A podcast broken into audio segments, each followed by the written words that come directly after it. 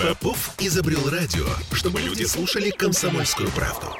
Я слушаю радио КП и тебе рекомендую.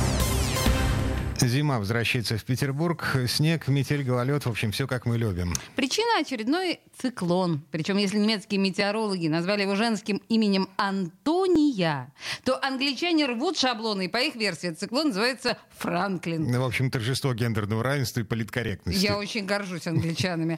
Э, к чему все это приведет, что нам грозит? Слушаем нашего петербургского синоптика Юрия Куткевича.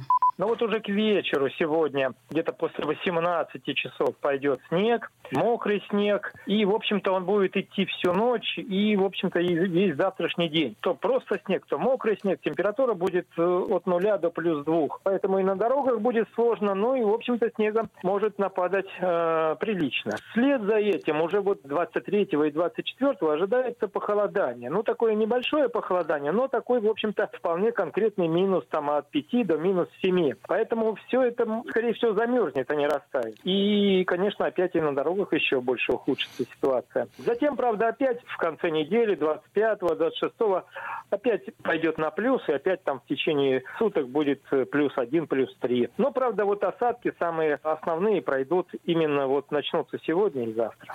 Ну, кстати, весна близко уже, так близко совсем. Еще один признак приближения весны. Коммунальщики в Петербурге начали выгребать снег с газонов. А в Ленобласти оттепель разбудил енотовидных собак. Их заметили в Нижнесвирском заповеднике. Причем администрация заповедника пишет, что в холодные зимы енотовидные собаки могут спать до апреля. А сейчас у них проблема высота в сугробов в лесу около метра.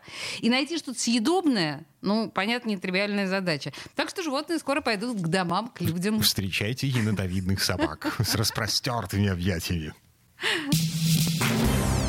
Темы дня.